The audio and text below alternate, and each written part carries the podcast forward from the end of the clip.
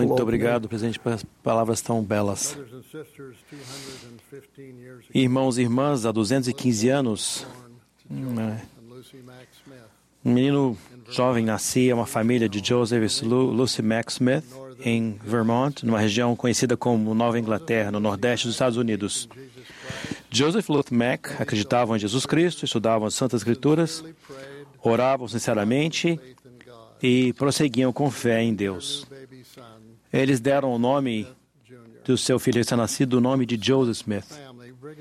A respeito da família Smith, Brigham Young disse: O Senhor tinha seus olhos postos sobre Joseph Smith, sobre seu pai, sobre o pai de seu pai, e sobre todos os seus progenitores desde o tempo de Abraão, e de Abraão até o dilúvio, e do dilúvio até Enoque, e de Enoque até Adão. Ele tem observado aquela família e o sangue que nela tem circulado desde sua origem até o nascimento daquele homem. Joseph Smith foi ordenado, foi pré-ordenado na eternidade.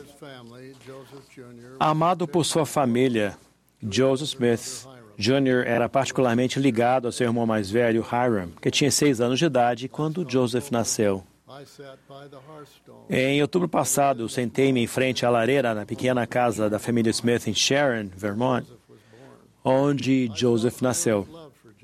Senti o amor que Hiram tinha para Joseph e imaginei-o segurando seu irmão recém-nascido nos braços e ensinando-o a andar.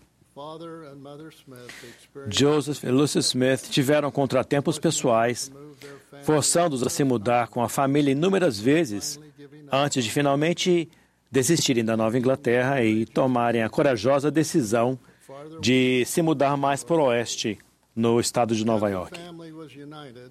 Por terem uma família unida, eles venceram esses desafios e juntos enfrentaram o difícil dever de recomeçar em um arborizado terreno de 100 acres em Manchester. Próximo a Palmyra, em Nova York. Não tenho certeza se muitos de nós entendemos os desafios físicos e emocionais que esse recomeço representou para a família Smith. Tiveram de limpar a terra, cultivar pomares e campos, construir uma pequena casa de madeira e outras edificações para a fazenda, trabalhar em outros locais e preparar produtos caseiros para vender na cidade. Quando a família chegou ao oeste de Nova York, a região irradiava em fervor religioso, conhecido como o Segundo Grande Despertar. Durante aquela época de debates e desavenças entre denominações religiosas, Joseph teve uma experiência, uma magnífica visão, conhecida hoje como a primeira visão.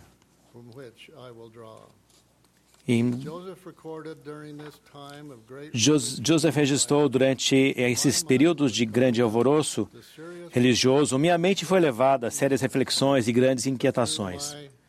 Mas, embora os meus sentimentos fossem profundos e muitas vezes pungentes, ainda assim me conservei afastado de todos esses grupos, embora assistisse às suas diversas reuniões tão frequentemente quanto a ocasião me permitisse.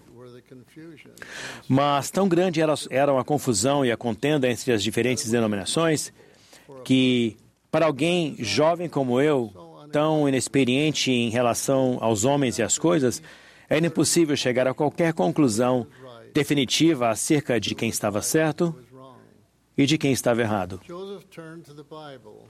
Joseph recorreu à Bíblia com o intuito de encontrar respostas para suas perguntas e leu em Tiago 1,5. E se algum de vós tem falta de sabedoria, peça a Deus, que a todos dá liberalmente, sem repreensão, e ser-lhe-á dada.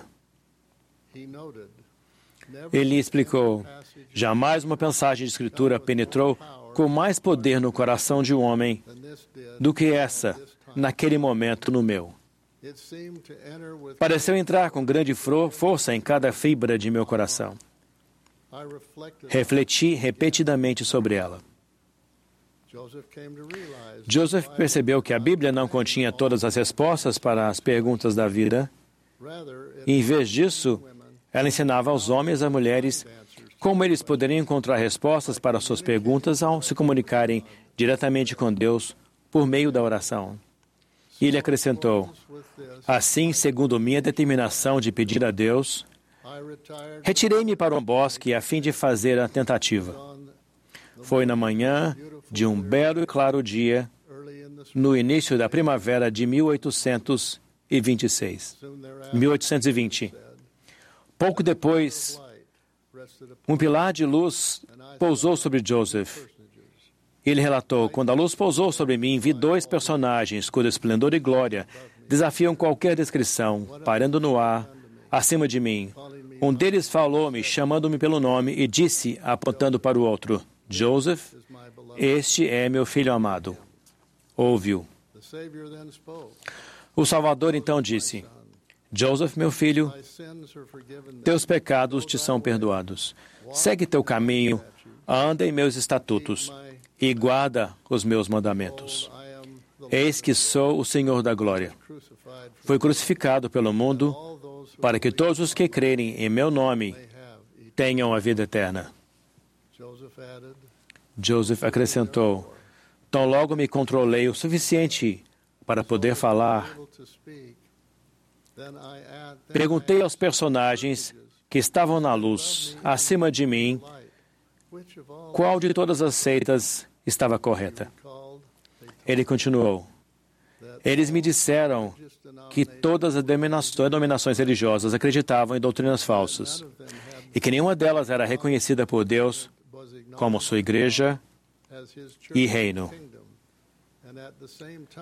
E recebi no mesmo instante a promessa de que a plenitude do Evangelho me seria mostrada em algum dia futuro. Joseph Joseph, também disse que viu muitos anjos nesta ocasião. Após essa gloriosa visão, Joseph escreveu: Minha alma estava repleta de amor, e por muitos dias poderia me regozijar com grande alegria. O Senhor estava comigo. Ele saiu do bosque sagrado para iniciar sua preparação para se tornar um profeta de Deus. Joseph também começou a sofrer o que os profetas da antiguidade vivenciaram: rejeição, oposição e perseguição. Joseph se lembrou de ter compartilhado o que havia visto e ouvido com um dos ministros que desempenhavam ativo papel no revivamento religioso. Fiquei muito surpreso com o seu comportamento. Tratou meu relato não só levianamente, mas com grande desprezo, dizendo que tudo aquilo era do diabo, que não havia tais coisas como visões ou revelações nesses dias, que todas essas coisas haviam cessado com os apóstolos e que nunca mais existiriam. Logo descobri, entretanto, que minha narração da história havia provocado muito preconceito contra mim entre os religiosos e tornando-se motivo de grande perseguição, a qual continuou a aumentar. Isso se tornou ponto comum entre todas as seitas. Todas se uniram para perseguir-me. Three years later in 1820 Três anos depois, em 1823, os céus se abriram novamente como parte da restauração, restauração contínua do Evangelho de Jesus Cristo nos últimos dias.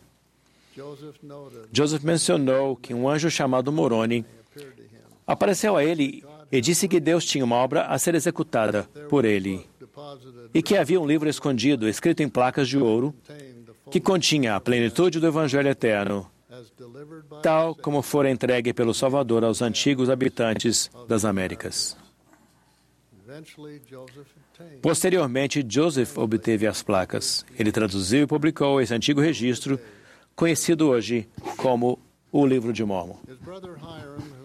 Seu irmão Hiram, que havia sido seu companheiro constante, especialmente após a dolorosa e ameaçadora cirurgia na perna de Joseph em 1813, one of the witnesses foi uma das testemunhas das placas de ouro. Ele também foi um dos seis membros da Igreja de Jesus Cristo quando ela foi organizada em 1830. during their lives Joseph Durante sua vida, Joseph e Hiram enfrentaram juntos tubas e perseguições. Por exemplo, por cinco meses, durante o gélido inverno de 1838 e 1839, eles amargaram as mais cruéis condições na cade- cadeia de Liberty, no Missouri. In April 1830 Em abril de 1839, Joseph escreveu uma carta à sua esposa Emma, descrevendo a situação deles na cadeia de Liberty. Creio que já faz cinco meses e seis dias que estou sendo vigiado por guardas dias e noite, dentro de paredes, grades e postas de ferro rangentes de uma prisão solitária, escura e suja. De qualquer forma, deixaremos este lugar e estamos felizes quanto a isso, a despeito de do que aconteça conosco. Não nos encontraremos em uma situação pior do que a temos agora neste buraco. Desejamos nunca mais retornar a Liberty, no condado de Clay, no Missouri. Já foi o bastante para o resto da nossa vida. Em meio à perseguição, Hiram demonstrou fé nas promessas do Senhor, o que inclui a garantia de que escaparia de seus inimigos se ele assim o desejasse. Em uma bênção que Hiram recebeu das mãos de Joseph Smith em 1835, o Senhor prometeu a ele: Terás o poder para escapar de teus inimigos. Tua vida será procurada com zelo incansável, mas escaparás. Se assim quiseres e se desejares, terás o poder de voluntariamente sacrificar tua vida para glorificar a Deus. Em junho de 1844, foi dada a Hiram a chance de viver ou de entregar sua vida para glorificar a Deus e selar o seu testemunho com o próprio sangue, ao lado de seu amado irmão Joseph.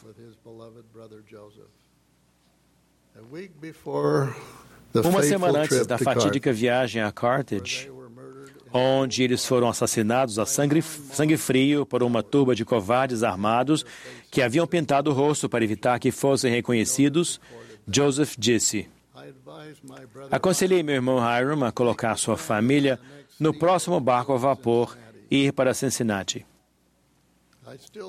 Ainda fico grandemente emocionado quando me lembro das palavras de Hiram. Joseph, não posso abandoná-lo. Então Joseph e Hiram foram a Carthage, local em que se tornaram mártires pela causa e pelo nome de Cristo. O anúncio oficial do martírio dizia o seguinte: Joseph Smith, o profeta e vidente do Senhor, trouxe à luz o livro de Mormon, que traduziu pelo dom e poder de Deus, e foi instrumento de sua publicação em dois continentes. enviou a plenitude do Evangelho eterno, que o livro continha, aos quatro cantos da terra. Trouxe à luz as revelações e mandamentos que compõem esse livro de doutrina e convênios e muitos outros sábios documentos e instruções para o benefício dos filhos dos homens. Reuniu muitos milhares de santos dos últimos dias, fundou uma grande cidade e deixou fama e nome que não podem ser destruídos. E como a maior parte dos ungidos do Senhor na antiguidade, Joseph selou sua missão e suas obras com o próprio sangue. E o mesmo fez seu irmão Hiram. Em vida não foram divididos e na morte não foram separados. Após o martírio, o corpo de Joseph e de Hiram foram levados a Nauvoo e eles foram lavados e vestidos para que a família Smith pudesse ver seus entes queridos.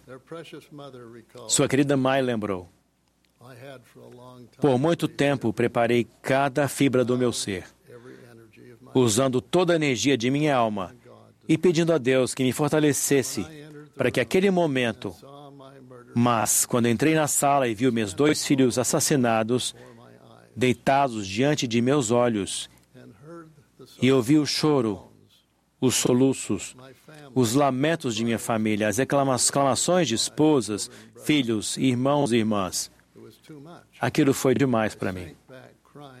Afastei-me com dificuldade, chorando e clamando a Deus em agonia: Deus meu, Deus meu, por que desamparaste esta família? Naquele momento de sofrimento e de angústia, ela se lembrou de ter ouvido eles dizerem: Mãe, não chores por nós. vencemos o mundo por meio do amor. Eles realmente venceram o mundo. Joseph e those assim como os santos fiéis descritos no livro de Apocalipse, vieram de grande tribulação e lavaram suas vestes e as branquearam no sangue do Cordeiro. Estão diante do trono de Deus. E servem de dia e de noite no seu templo. E aquele que está sentado sobre o trono estenderá o seu tabernáculo sobre eles. Não mais terão fome, nem mais terão sede, nem sol nem calor algum cairá sobre eles. Porque o cordeiro que está no meio do trono os lead Ele servirá de guia para as fontes vivas das águas. E Deus enxugará de seus olhos toda lágrima. Ao comemorarmos esta jubilosa ocasião, o aniversário de 200 anos da primeira visão, devemos sempre nos lembrar do preço que Joseph e Harry Smith tiveram de pagar, assim como muitos outros homens, mulheres e crianças fiéis, para estabelecer a igreja de modo que vocês e eu desfrutássemos das muitas bênçãos e das verdades reveladas a que temos acesso hoje. A fidelidade deles nunca deve ser esquecida. Sempre me perguntei o motivo de Joseph Harren e sua família terem sofrido tanto. É possível que, por meio de seus sofrimentos, eles tenham passado a conhecer a Deus de uma maneira que não seria possível se não tivesse passado por esses desafios. Por meio de seus sofrimentos, eles refletiram sobre o Getsemane e sobre a cruz do Salvador. E conforme disse Paulo, o que a vós foi gratuitamente concedido em relação a Cristo, não somente crer nele, como também padecer por ele. Before his death in 18 Antes de sua morte, em 1844, Joseph escreveu uma comovente carta aos membros da igreja. Foi uma conclamação ação, a qual ainda está vigente na igreja hoje. Irmãos e irmãs, não prosseguiremos em tão grande causa? Ide avante e não para trás. Coragem, irmãos e irmãs, e avante, avante para a vitória. Que nós, portanto, como igreja e como povo e como santos dos últimos dias, façamos ao Senhor uma oferta em retidão. Neste fim de semana, à medida que ouvimos o Espírito durante esta comemoração de 200 anos, pensem a respeito da, da oferta que entregarão ao Senhor em retidão nos dias que estão por vir. Tenham coragem, compartilhem-na com alguém em quem vocês confiam e, principalmente, reservem tempo para fazê-lo. Sei que o Salvador se alegra quando entregamos a Ele em retidão uma oferta de nosso coração. Assim como ele se alegrou com a oferta fiel desses irmãos extraordinários, Joseph e Hiram Smith, e de todos os outros santos fiéis. Presto ter solene testemunho dessas coisas no sagrado nome do Senhor Jesus Cristo. Amém.